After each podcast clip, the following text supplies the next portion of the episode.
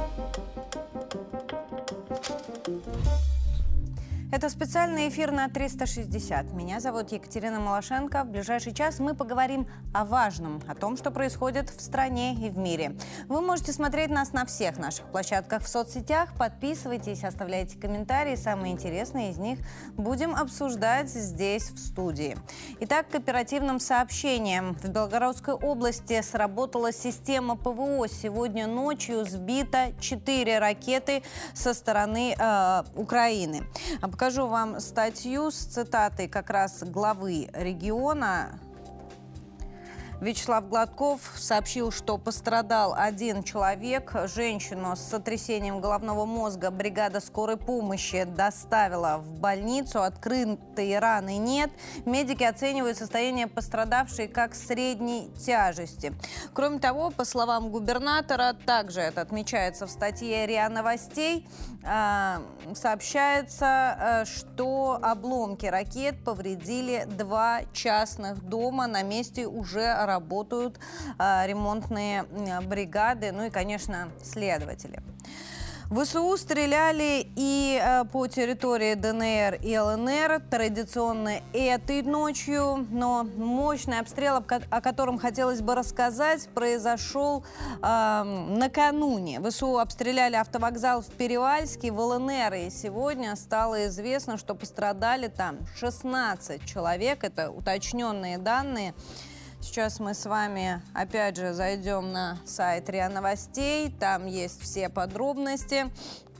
А вот министр здравоохранения республики Наталья Пащенко как раз и а, дала эти уточненные данные. Погибли при этом обстреле три человека, 16 а, пострадали, в том числе 4 ребенка и м, один из детей в тяжелом состоянии. Раненые направлены в лечебное учреждение. Опять же, это официальная информация от министра здравоохранения республики. Мы следим за развитием этой ситуации. Надеемся, что все раненые в ближайшее время поправятся. Продолжаются обстрелы и в ДНР. Мэр Донецка заявил, что ВСУ имеют возможность обстреливать практически все районы города, даже те, которые раньше считались тыловыми, сейчас находятся под ударом ВСУ. Алексей Кулемзин заявил, что ситуация остается крайне тяжелой. Подробности в материале.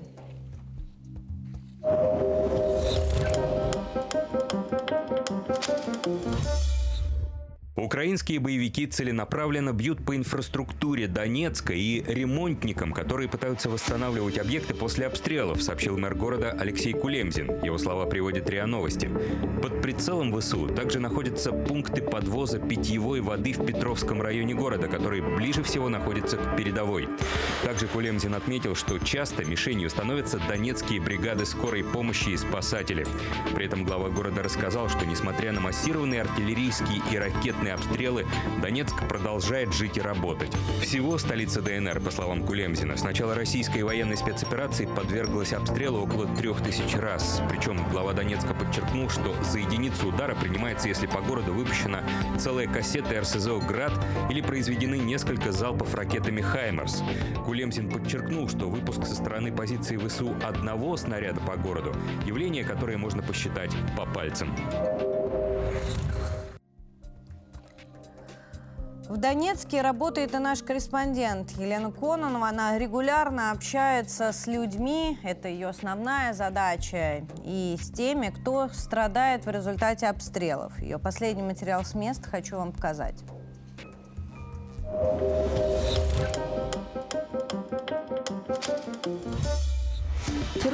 Населения Донецка не заканчивается. Ленинский район, удар из РСЗО «Хаймерс». Женщина ранена, чудом осталась в живых. Сейчас она у соседей, у друзей. Ну, а вы можете видеть последствия обстрела.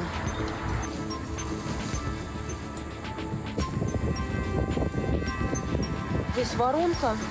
Специалисты уже поработали, чтобы определить, какой именно снаряд был выпущен.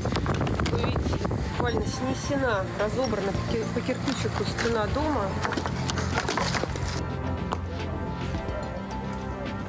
Здесь же живет мама моей подруги. И вы вот как раз помогаете вещи да. выносить? Я пока помогаю вещи, потому что ночью неизвестно, что как будет. Сейчас пока так. Хозяйку охранила, она была как раз вот где самый большой вынес в окне разломана. Она была вот в спальне.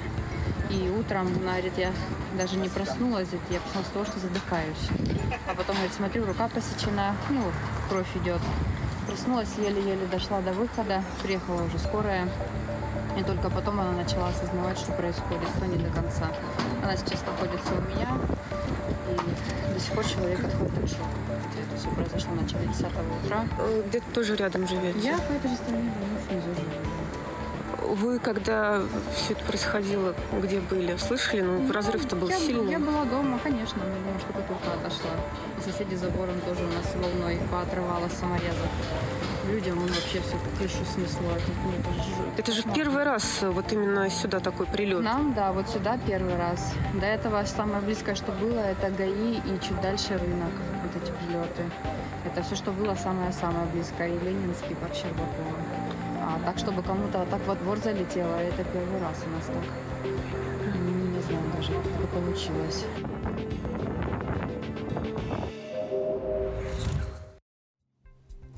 Главной задачей наших подразделений при этом остается, конечно, отбросить ВСУ, чтобы не допускать обстрелов жилых кварталов. И армия России продолжает свое мощное наступление в Авдеевке. Это подтверждают, кстати, в первую очередь украинские источники. ВСУ там оказались под угрозой котла.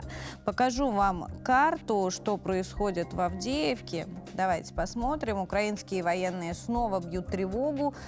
Вооруженные силы России наращивают свои усилия по обходу Авдеевки с севера и с запада. Таким образом, населенный пункт планируется взять в клещи. После взятия Красногоровки мощно наши наступают. Они стремятся прорваться в промзону. Там идут и сейчас очень тяжелые бои. Следующая цель Каменка. Вот здесь как раз хорошо видно на этой карте. Там тоже э, напряженная обстановка. Севернее поселка армия Россия уже заняла лесопосадку, из которой начала атаковать населенный пункт сообщают нам украинские источники. Они же говорят и об атаках на Северное, и борьбе за Марьинку. Также русские пытаются прорвать э, оборону ВСУ у Первомайского. Это основная тема обсуждения украинских экспертов. Таким образом, внимание от Артемовска получается отвлечено на Авдеевку. Вот э, украинские эксперты именно на этом делают акцент э, последние часы, э, потому что следим за развитием ситуации буквально в режиме реального времени. А что касается ВСУ, то им, вероятно, дан приказ держать Авдеевку во что бы то ни стало, потому что офицеры запрещают новобранцам отступать, оставлять свои позиции под угрозой э, даже расстрела. Там стоит 53-я бригада украинской армии, и вот офицеры запрещают новобранцам отступать с передовых позиций. А у этих самых новобранцев не больше двух дней подготовки перед тем, как они оказались в такой напряженной ситуации. Давайте послушаем. Там была повторная медкомиссия, и они сказали, с твоей болезнью тебя должны вообще комиссовать. Спина больная и нога правая. Коксартроз, так диагноз полностью не помню. Отправили меня назад на Харьков. Я на следующий день пришел в военкомат собрать свои документы, чтобы отдали мне, чтобы меня больше не трогали. Они сказали нет, военники как я понимаю, что там написали, что в 21 году я прошел как бы якобы обучение какое-то. ВЛК у меня забрали, все документы забрали и отправили вот в 53-ю бригаду, получается. Э, повезли в Мураховку, э, мы недели полторы, а то и две сидели, ждали, пока нас оденут во что-то. Вот. Потом два раза свозили на полигон,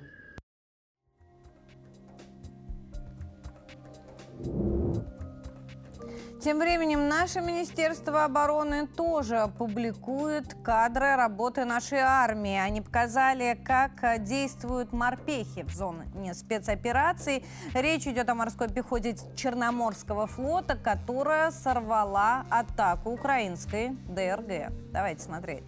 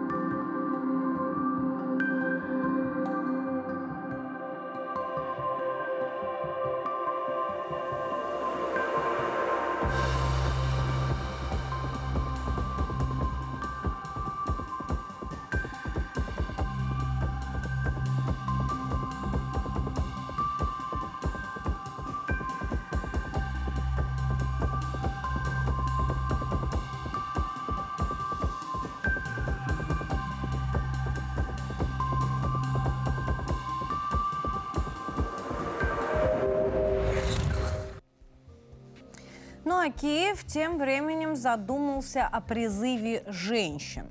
Не в первый раз об этом думает киевский режим, но вот появилась информация от подполковника народной милиции ЛНР в отставке Андрея Марочка. Он заявил, что на Украине вербуют женщин определенных профессий, а конкретно химиков и биологов. Украинские военкоматы усилили вербовку женщин для отправки в зону СВО. Помимо традиционных ВОС отмечается увеличение спроса на тех, кто имел гражданское образование в области химии, биологии, биотехнологии и ветеринарной медицины. Конец цитаты. По словам Марочка, предпочтение отдается молодым женщинам в возрасте от 22 до 45 лет. Тех из них, кто подписал контракт, тут же отправляют на на фронт. Но пока э, это добровольно-принудительная вербовка, так назовем ее. Ну и посмотрим, что происходит в Артемовске. Там э, ситуация остается напряженной. Это, кстати, информация от наших штурмовых отрядов. Конкретно Евгений Пригожин продолжает об этом говорить. Но, тем не менее, медленно, но верно, они продвигаются все дальше и дальше вглубь города, причем в самом прямом смысле этого слова. Штурмовые группы зашли в подземные коммуникации промзоны Артемовска. Речь идет об Артемовском заводе обработки металлов. И теперь они пробиваются в шахту. В качестве подтверждения э, телеграм-канал военкора русской весны публикует фото, соответственно, из этих э, коммуникаций. Э, также уточняется, что бои идут на глубине аж 320 метров. И продолжаются они уже три дня э, под землей, что называется, потому что 10 марта мы узнали, что с севера зашли штурмовые отряды на Артемовский завод по обработке металлов, начали атаку вглубь территории. Там очень плотная промышленная застройка, по аналогии с Азовсталью в Мариуполе. Огромная сеть подземных коммуникаций, которая уходит под землю на десятки этажей. А, мы следим за развитием этой ситуации. Вот при вас проверяю ленты новостей, но пока давайте обратимся а, к экспертному мнению. С нами на связи наш первый сегодняшний гость а, Алексей Сергеевич Борзенко, заместитель главного редактора еженедельника «Литературная Россия», военный журналист. Алексей Сергеевич, здравствуйте, рада приветствовать. Доброе утро. Алексей Сергеевич, вот а, разделились, э, так скажем, мнения, что является сейчас главным направлением. Украинские эксперты говорят, что нужно обсуждать Авдеевку, там ВСУ рискуют оказаться в котле, а наши специалисты по-прежнему сосредоточены на Артемовске. Итак, что важнее? Здесь трудно сказать, что важнее. Это два базовых направления – нашего наступления. Но надо сказать, вот действительно тактическая авиация ВКС России начала применять тяжелые планирующие авиабомбы УПАП-1500Б. Но это был как бы некий ответ на использование ВСУ а, планирующих американских бомб «Джидам» в Курдюмовке. А, и мы применили тяжелые бомбы по объектам Авдеевского коксохимического комбината. И уничтожили еще также два заглубленных подземных склада вооружений 110-й мехбригады ВСУ. Но надо сказать, что это за бомбы. Вы представьте, вот эти числа там 1500, 2, 3000. Это все э, мощность бомб в тротиловом эквиваленте. Это огромные бомбы, предназначенные для разрушения серьезных заглубленных подземных военных сооружений. А, ну, полторы тонны тротила, можете себе представить. Э, эта бомба пробивает до 20 до 40 метров различные бетонные сооружения. И мы с вами уже говорили в одном из выпусков о том, что ВСУ создали вот эту некую Донбасскую дугу, линию Маннергейма или линию Мажино. Это мощнейшее укрепление. Восемь лет свозился бетон, металлоконструкции, там строились переходы подземные. И это очень серьезные сооружения. И вот сейчас мы начали их разбирать на кусочки, скажем так. И, э, понимаете, вот ЧВК «Вагнер» действительно штурмует подземелье Артемовского завода обработки металлов «Азомма» и уже вышли в шахту. А, бои идут на глубине до 320 метров. Но это некий, понимаете, как э, повтор ситуации с Азовсталью, когда все, что можно приспособить к боевым действиям, превратить в крепость, а ВСУшники это делают. И вот нужно сказать еще одну вещь. Вы помните, три дня назад был э, нанесен удар по различным объектам Украины э, с применением кинжала. И вот сейчас уже просачивается информация, так что же мы уничтожили этим кинжалом. И выясняется, что был уничтожен штаб э, такой хитрой подземный в, в, в подземных э, бомбоубежищах еще советского периода под Киевом э, со, э, со времен подготовки к ядерной войне еще с 50-х годов был уничтожен штаб, в котором находились э, высшие офицеры НАТО и Пентагона по связи с украинским руководством ВСУ, с Генштабом Украины. Вот э, такой объект мы накрыли, и, по сути дела, из этих подземных сооружений... Алексей Сергеевич, вот... а это был первый объект э, принятия решений? пункт принятия решений? Или Россия такие удары уже наносила? Просто подробностей мало а в ленте новостей просачивается кого конкретно в этом там опорном пункте, в пункте управления уничтожили. А ведь э, пункты принятия решений – это первостепенная задача. Но получается так, что вот такой серьезный удар по серьезному объекту, вы понимаете, что ракета «Кинжал» – это дорогая ракета, и это наша, так сказать, элитная ракета. И если мы ее применяем, то по, по каким-то сверхважным э, целям. По сути дела, это первый такой удар. Хотя какие-то офицеры погибли в свое время и на Азов стали, вы помните. Но там были французы, а здесь американцы и натовцы, и британцы. Вот. Но детали пока неизвестны. Посмотрим, может быть, что-то э, станет известно через какое-то время. Так вот, если выбрать два объекта, да, Артемовск э, и Э, и Авдеевку. И, да, Авдеевку, да. Ну вот я не знаю, ну известные... Ну да, украинские экс... аналитики сейчас э, обсуждают исключительно Авдеевку и боятся там котла. А ведь по сути это тот самый населенный пункт, откуда они обстреливают Донецк. И уйти да, им оттуда да. ну никак нельзя. Это большая потеря, провал буквально. Да, с уходом из Авдеевска, из Авдеевки по сути дела, прекратятся вот э, массовые обстрелы самого Донецка.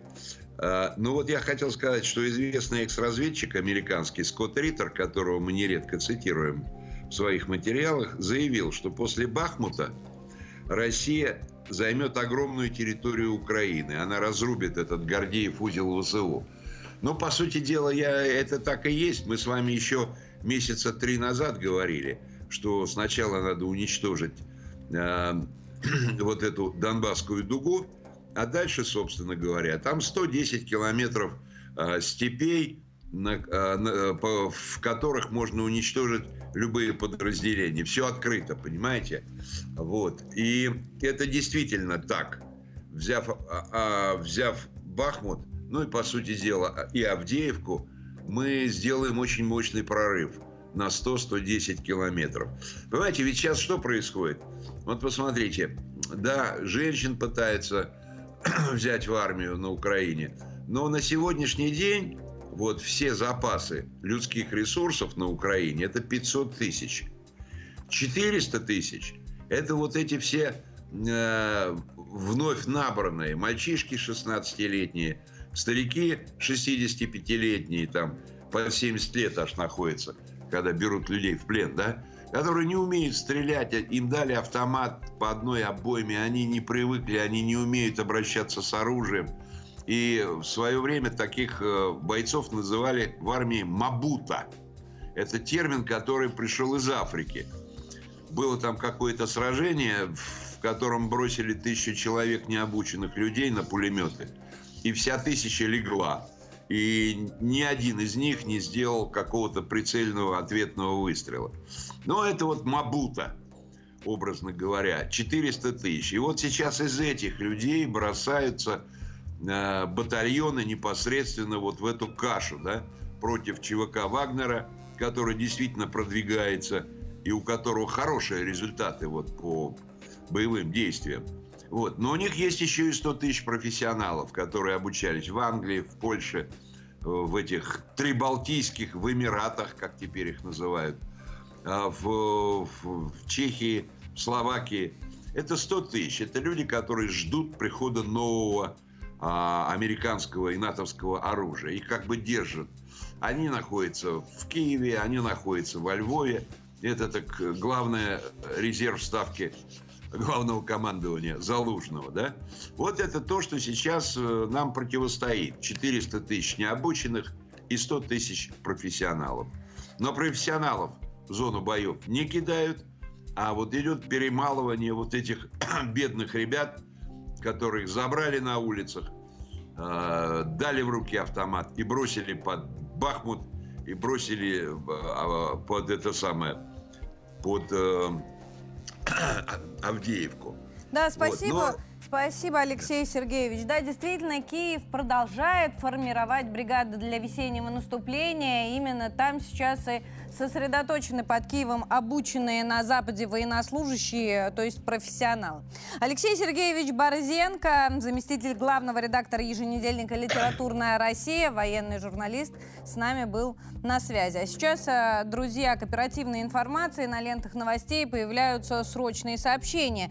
Федеральной службой безопасности Российской Федерации пресечена противоправная деятельность активистки движения Ямы Фургал, жительницы Хабаровска, которая причастна к совершению государственной измены в форме оказания финансовой помощи вооруженным силам Украины в деятельности, направленной против безопасности Российской Федерации. В ходе оперативно-розыскных мероприятий установлено, что подозреваемая, действуя по мотивам политической ненависти и вражды, осуществила переводы переводы личных денежных средств для приобретения в ВСУ оружия, боеприпасов и обмундирования. По данному факту Следственным управлением ФСБ России возбуждено уголовное дело по статье 275 УК России. В настоящее время проводятся следственные действия, направленные на закрепление доказательств по названному уголовному делу. Официальное сообщение и видео э, о пресечении противоправной деятельности жительницы Хабаровска а, как раз на ваших экранах. Ну а мы с вами, друзья, переходим к э, международной повестке. И начать бы мне хотелось с разногласий между Киевом и Вашингтоном. Для этого покажу вам в качестве подтверждения, что эти разногласия есть, э, статью... Э, как раз на которую э, ссылаются сегодня все. Политика об этом пишет и называет три причины разногласий э, между главным покровителем и инструментом США для достижения своих целей. Итак, камнем преткновения стали северные потоки, ситуация в Артемовске и стремление киевского режима э, бороться за Крым. А, вот такие э, пункты называют западные аналитики. В статье указывается, что администрация Джо Байдена предупредила украинские власти о недопустимости проведения некоторых насильственных акций за пределами территории страны.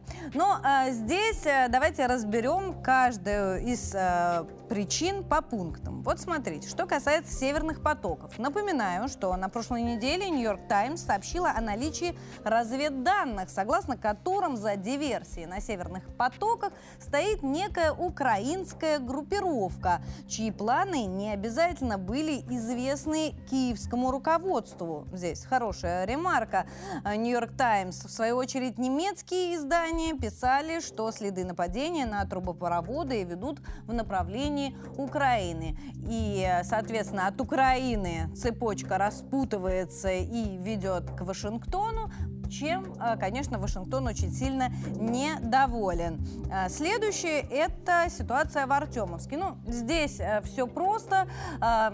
Западные эксперты давно сообщали о том, что Артемовск нужно сдать, Киеву нужно готовиться к весеннему наступлению и не тратить свои силы попусту. Однако Зеленский каждый раз, говоря об Артемовске, повторяет, что город они будут оборонять и сдавать не планируют. Но тут бедный Зеленский оказался, что называется, на разрыв. С одной стороны, Запад э, просит отдать Артемовск и готовится к наступлению. С другой, тот же Запад требует военных успехов. Киев показать их не может. А, соответственно, им приходится удерживать Артемовское и разрываться. Но действительно, Штаты уверены, что эта ситуация может повлиять на весеннее наступление не самым лучшим образом и даже полностью его сорвать.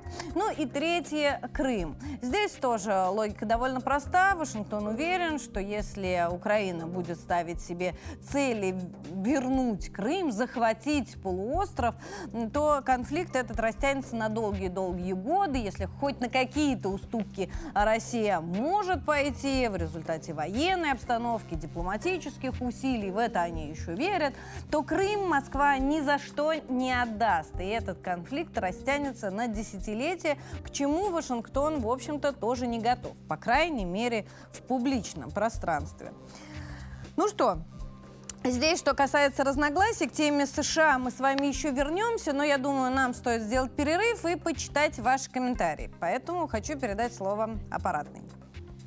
Привет, Катя, спасибо. Подготовил я для тебя комментарии по международной повестке и начнем с того, что Никарагуа приостанавливает дипломатические отношения с Ватиканом. Вот что думают наши подписчики в Телеграм. Надежда Горбацевич написала, правильно, давно надо было так сделать. Наталья Алексеева новостью довольна. Радует, пишет, что мир просыпается.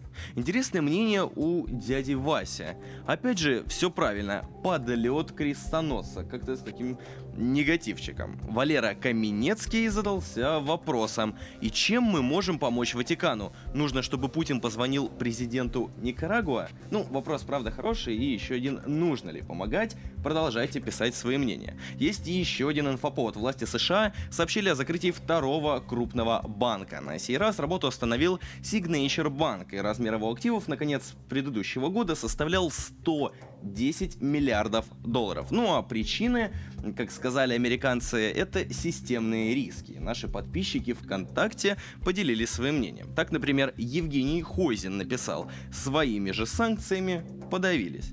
Схожий комментарий оставила Наталья Росина. Капканы начали потихоньку щелкать по своим же культяпкам. Грабли ничему не научили. Бумеранг набирает обороты. А вот Эрнест Кунилин написал «Очередной пузырь, очередное схлопывание. Интересно».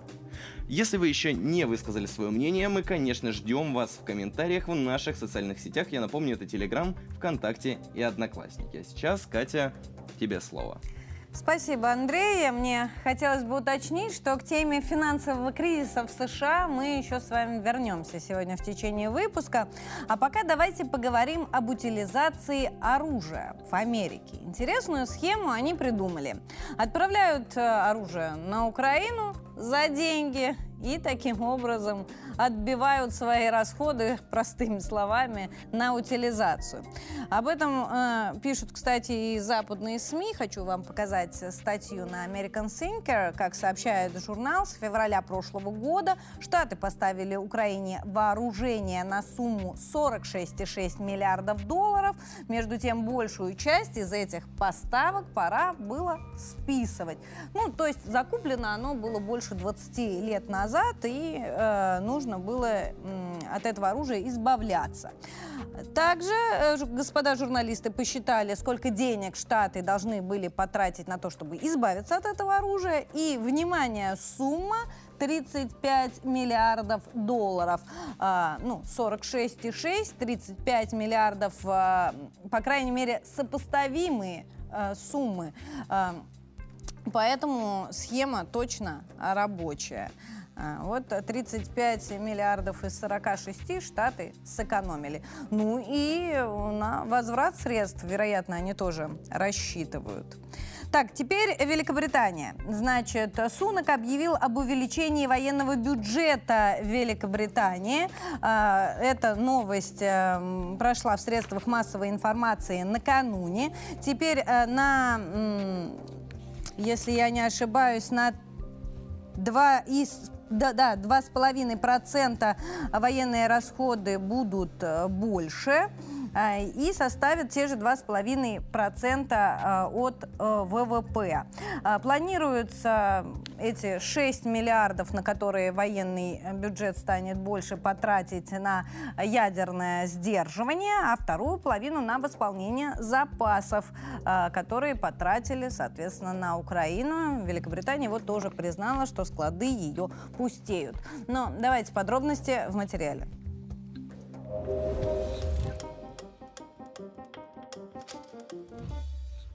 В следующие два года Великобритания потратит на оборону на 6 миллиардов долларов больше. Причина – конфликт на Украине, заявили в канцелярии британского премьер-министра Риши Сунака.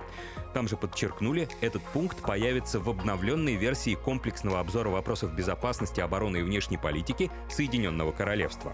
В канцелярии уточнили, что чуть больше 3,5 миллиардов долларов направят на развитие ядерных сил сдерживания, а на оставшиеся деньги пополнит арсенал, который опустел из-за поставок боеприпасов и вооружений Киеву.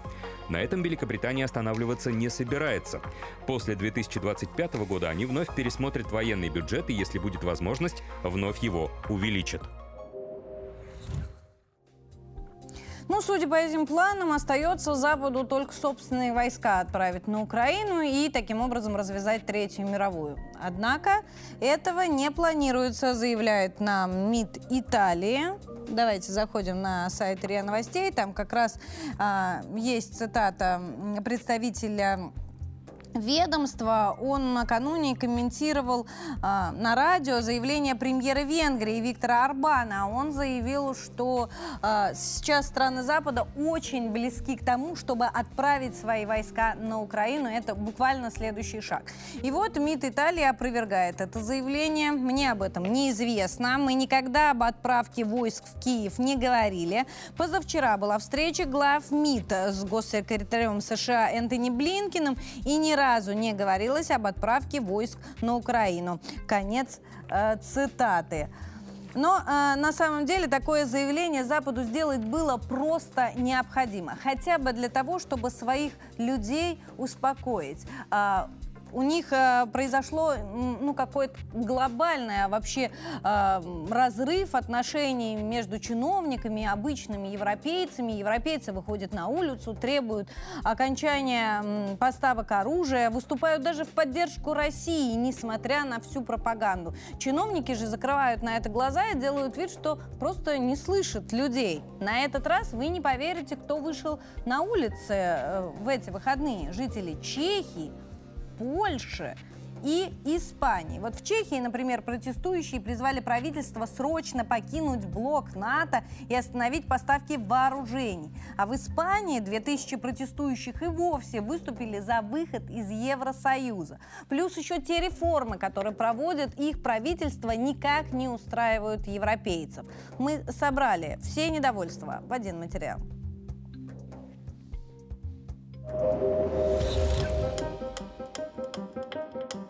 Help! me! Так, французская полиция подавляла мирные шествия в Париже и других городах Пятой Республики. В одной только столице больше 30 задержанных. Люди выступали против пенсионной реформы. Для разгона толпы спецназ применил слезоточивый газ. Самые ожесточенные столкновения развернулись недалеко от площади нации, конечной точки протестного марша. А все из-за того, что Сенат Пятой Республики принял скандальную пенсионную реформу. Инициативу поддержали 195 депутатов, 112 выступили против. Согласно Согласно документу, возраст выхода на заслуженный отдых повысится с 62 до 64 лет. Это произойдет к 2030 году. Еще на фоне обсуждения законопроекта по всей стране проходили многочисленные протесты. Мирные шествия перерастали в массовые беспорядки и стычки с полицией. Накануне акции против пенсионной реформы затронули все крупные города Франции. Полиции пришлось жестко разгонять толпу.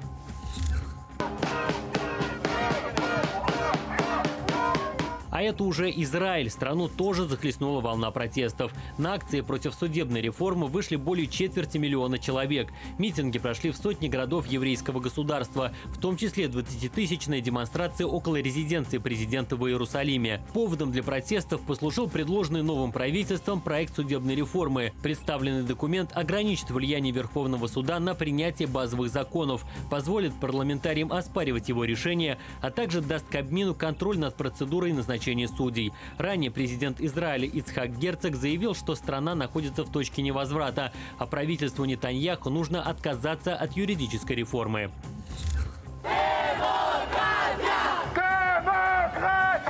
Недовольны реформами израильского премьера даже в Риме. Во время его визита в Италию митингующие собрались на центральной площади. Поездка обернулась настоящим скандалом. Израильская переводчица отказалась работать на встречах Нетаньяху, назвала решение премьера угрозой демократии. И, судя по всему, митингующим ее позиция близка.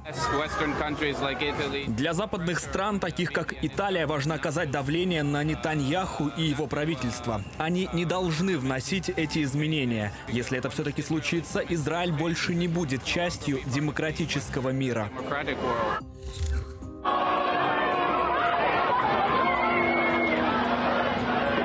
А это уже Гаага. Так голландские полицейские встречают экоактивистов. Демонстранты заблокировали одну из ключевых городских трасс, выступили против климатических изменений. Считают, что власти Нидерландов делают недостаточно для решения проблемы. Возможно, водометы – это только начало. Мэр Гааги грозится применить армейское вооружение. Правда, для разгона уже других митингов.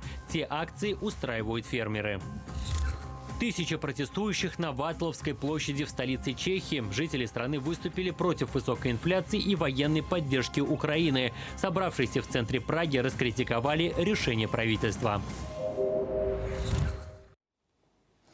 Ну а мы продолжаем. К протестам рискуют присоединиться и немцы. Вот смотрите, они говорят теперь о том, что никто не дарит Украине столько подарков, сколько и немцы.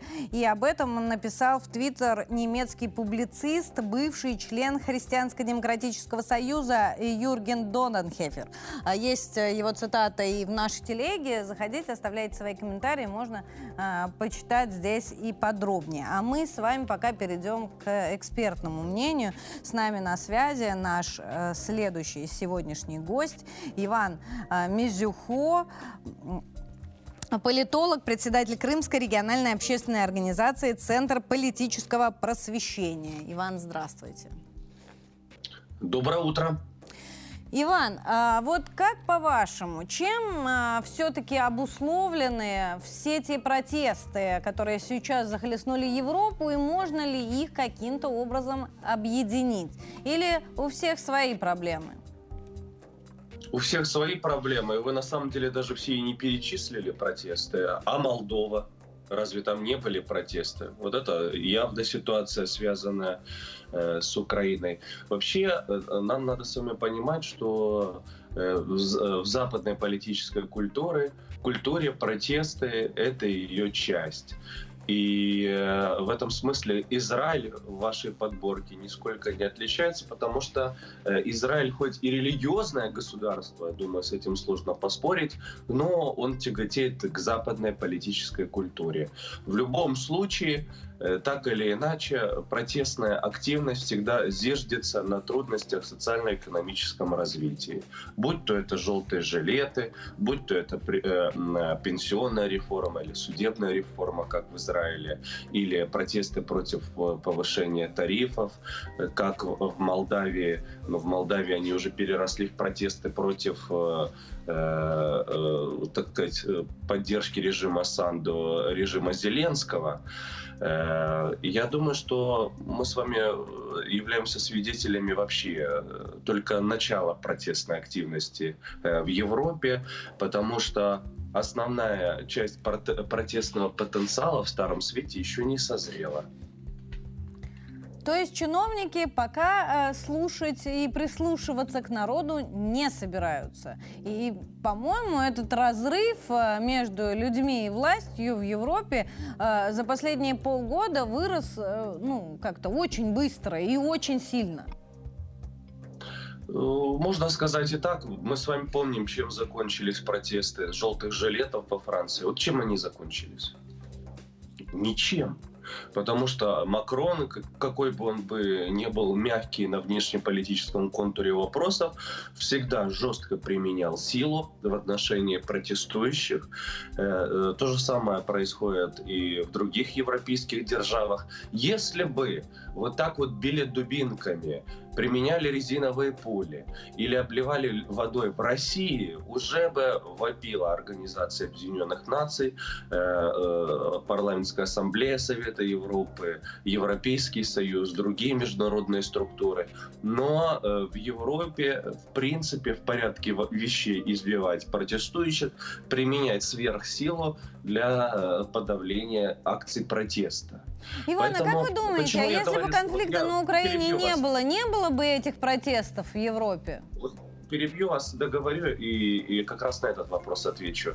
Э, вот поэтому я и говорю о том, что э, весомая часть протестной активности в Европе еще не созрела. А вот ситуация на Украине, как раз-таки может подвигнуть гражданское общество стран Европейского Союза более э, масштабной протестной активности. Но сегодня это невозможно, потому что, по сути, в информационном пространстве Европы э, главенствует тоталитарная идеология, тоталитарный месседж поддержки Украины. Вот если вы посещаете какие-то зарубежные информационные сайты, аналитические, вы видите, как возникает реклама. То там Зеленский в виде Супермена, то там еще в виде какого-то супер супергероя. То есть альтернативной информации нет.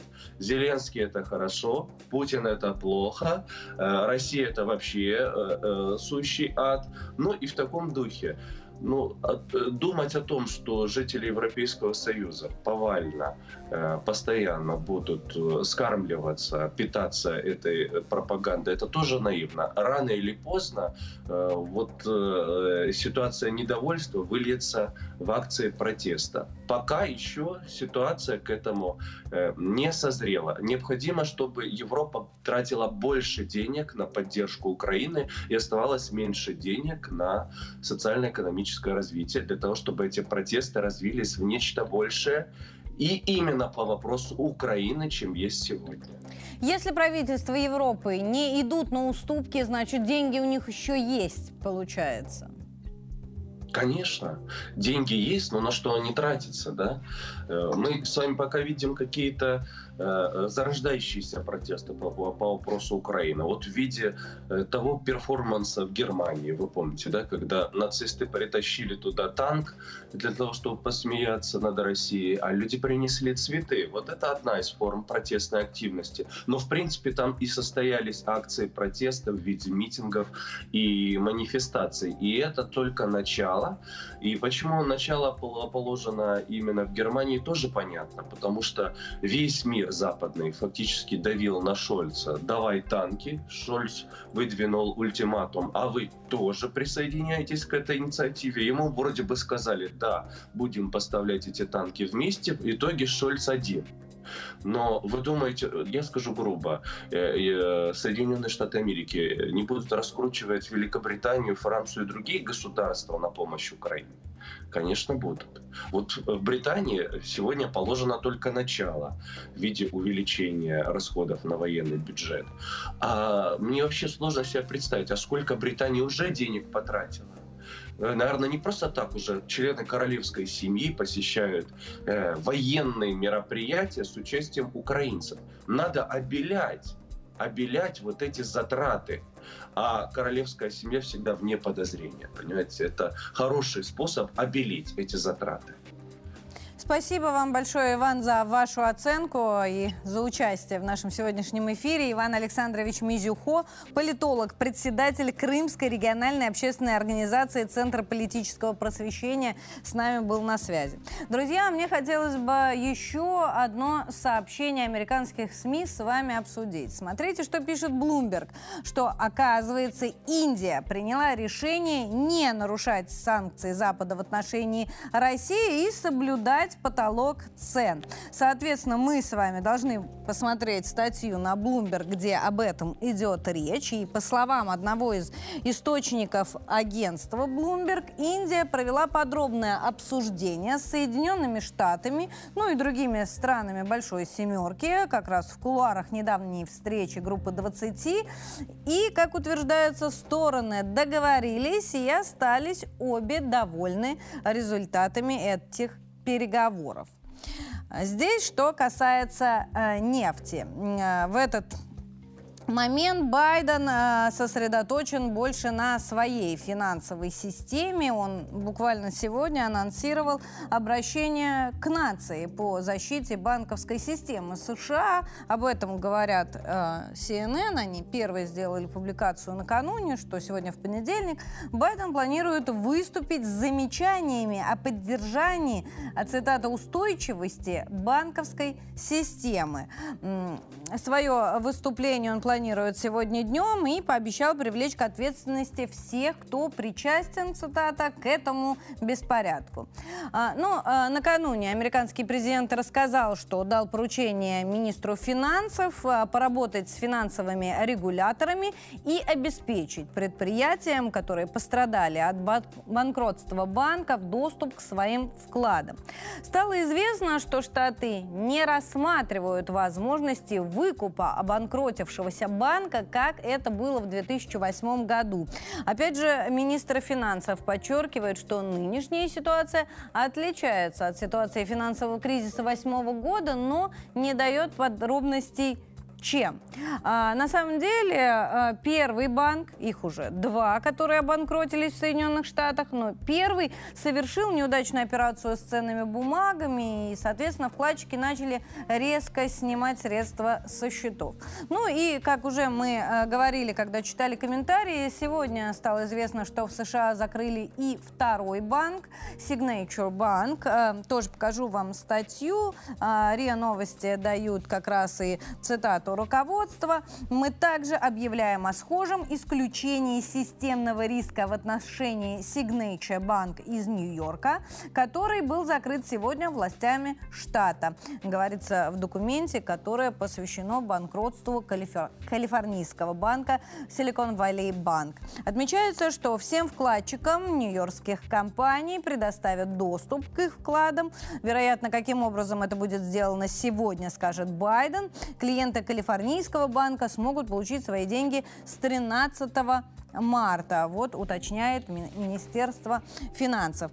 А, прокомментировали крах американских банков и в России. Сделала это официальный представитель нашего МИД Мария Захарова. Сейчас покажу ее пост в ее телеграм-канале. А, мы сейчас попробуем такие а, в него свалиться со всеми проблемами с нашим планшетом. Вот, у меня получилось. Аллилуйя.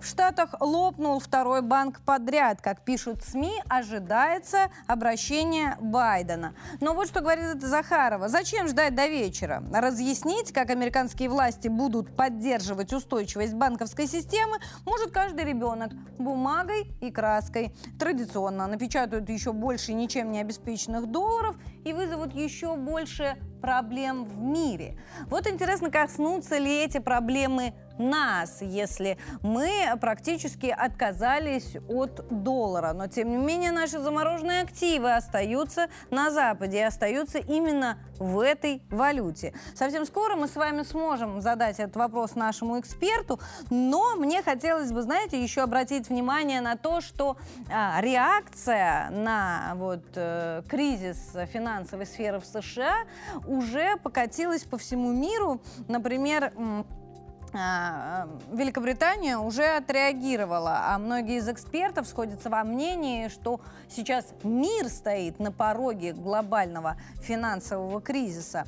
Мне хотелось бы, конечно, а, вам показать пост уже в телеге 360 нам. Специально его откомментировали. Здесь большое рассуждение а, как раз о том, как проблемы докатились и до Великобритании. На самом деле, просто в этом рухнувшем банке обслуживаются тысячи высокотехнологичных компаний разного уровня из Великобритании, от небольших до крупных. И как только объявили о э, банкротстве банка, сразу же собралась британская верхушка обсуждать, как они будут поддерживать свои компании. Каких-то конкретных решений пока не прозвучало, э, но, э, тем не менее, опасения по поводу состояния технологического и медико-биологического секторов экономики Великобритании остается. Подробности можете почитать, а также принять участие в дискуссии э, под этим постом, как и под любым другим в наших соцсетях. Э, мы совсем скоро обратимся и самые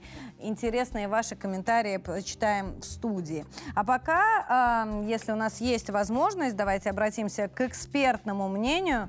С нами на связи наш следующий сегодняшний гость в прямом эфире. В студии у нас появляется Александр Александр Васильевич Дучак, экономист и политолог. Добрый день. Александр Васильевич, здравствуйте. Рада приветствовать вас в эфире. А, я, мне кажется, вопрос к вам уже озвучила. Вот то, что происходит в Соединенных Штатах, каким-то образом докатится до России? И если да, то каким? А вы знаете, хотелось бы обратить внимание на последствия, не напрямую связанные с финансовой сферой. А, потому что, в принципе-то, нас отключили, мы отключились от их системы как бы. Но тут все зависит от того, насколько будет желание у нашего центрального банка не реагировать на те э, события, ну или, по крайней мере, реагировать так, как они должны реагировать в интересах э, Российской Федерации. А вот какие последствия могут быть, э, тоже в том числе и для нас интересны. Ну, интересно они могут быть в том, что действительно вы об этом говорили, эти банки финансировали проекты, связанные с высокими технологиями, с новыми разработками, э, различные стартапы в технологичной сфере. И вот здесь у них может быть э, заминка, потому что они привыкли, так сказать, бить по площадям, они э, деньгами заливали э, все, что можно, э, в надежде на то, что, в общем-то, вот поле, покрытое деньгами, где-то там э, прорастет. То есть они финансировали порой проекты, но которые не очевидно будут там э, иметь продолжение и дадут какой-то эффект. Но, тем не менее, такая политика, когда у тебя безлимитные практически финансовые источники, она давала отличный результат. Находились и талантливые люди, они могли покупать себе любых, э, там, любые таланты по всему миру. Сколько наших людей туда уехало, и ну, как бы за интересной работой, за деньгами, действительно там за высокими прибылями. Ну вот сейчас с этим будет проблема. И сам по себе, конечно, э, страх э, заразен, ну, э, пока еще вот об этом. И, скажем так, может быть, у них наконец-то будет пробуксовка в плане финансирования вот этих различных проектов в технологичной сфере. И, может быть, отвлекутся они наконец-то и от Украины. Но, по крайней мере, не будут столь щедры в отношении Украины, потому что сейчас ФРС, да, сейчас он будет Федеральная резервная система заливать банки деньгами, э, пытаться уйти от вот этой заразы страха, потому что банки держатся на доверии. ну, практически ну, нет такого банка, который мог бы выдать э, деньги вкладчикам, которые вдруг почему-то решили забрать свои деньги.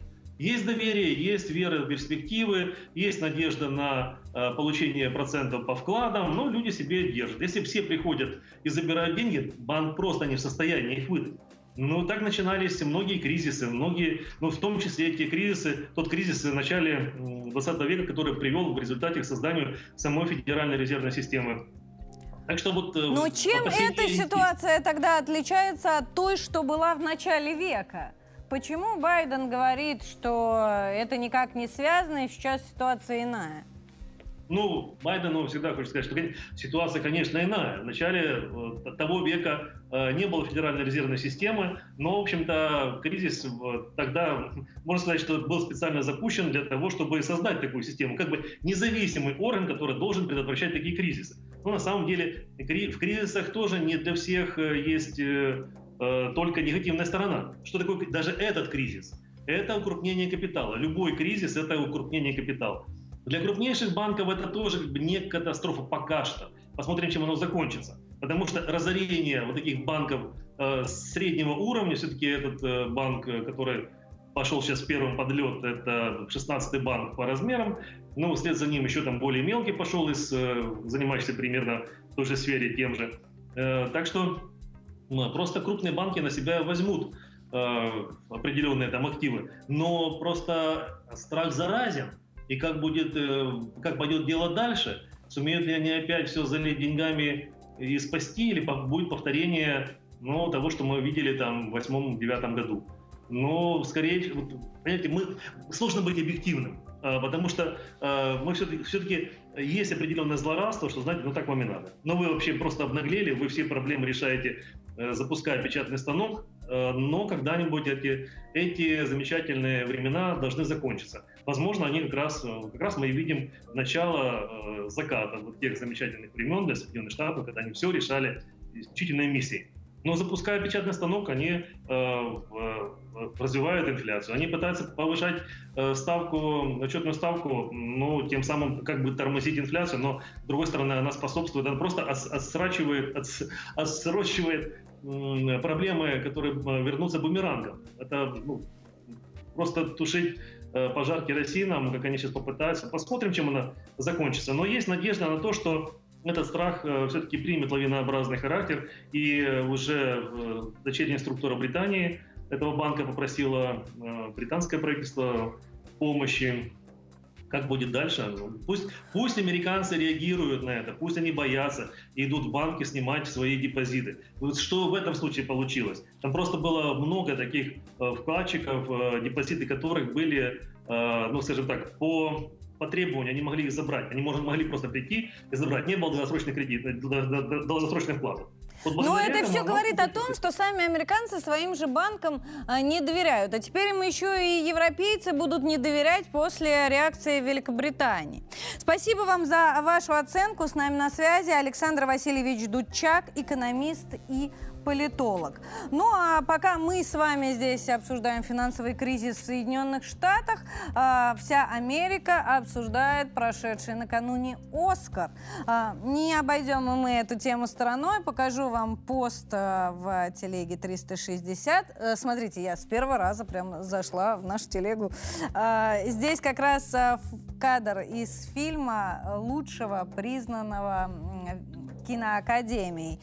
Смотрите, все везде и сразу. Это лучший фильм 23 года. Актер э, лучший Брэндон Фрейзер. Он снялся в кинокартине режиссера э, Дарана Аронофски «Кит». И Мишель Ео стала лучшей. И она э, сыграла в картине «Все везде и сразу». Как раз на ваших экранах она прямо сейчас. Картина «Все везде и сразу» стала рекордсменом по количеству наград. Она забрала 7 статуэток. Помимо наград за лучший фильм и лучшую режиссуру, лента также завоевала премию за лучший оригинальный сценарий и лучший монтаж. На втором месте по количеству наград на премию «Оскар-2023» оказалась немецкая лента режиссера Бергера «На Западном фронте без перемен», которая, как вы уже поняли, основана на одноименном романе романе «Ремарка», а картину назвали лучшим иностранным фильмом. Ну, смотрите, впервые с 61 года ковровая дорожка на церемонии была цвета шампанского, а не красного. Эксперты именно это отметили в качестве э, главного признака Оскара 2023. Ну, а вы оставайтесь на 360. У нас много чего интересного впереди. В эфире увидимся завтра утром. Thank you.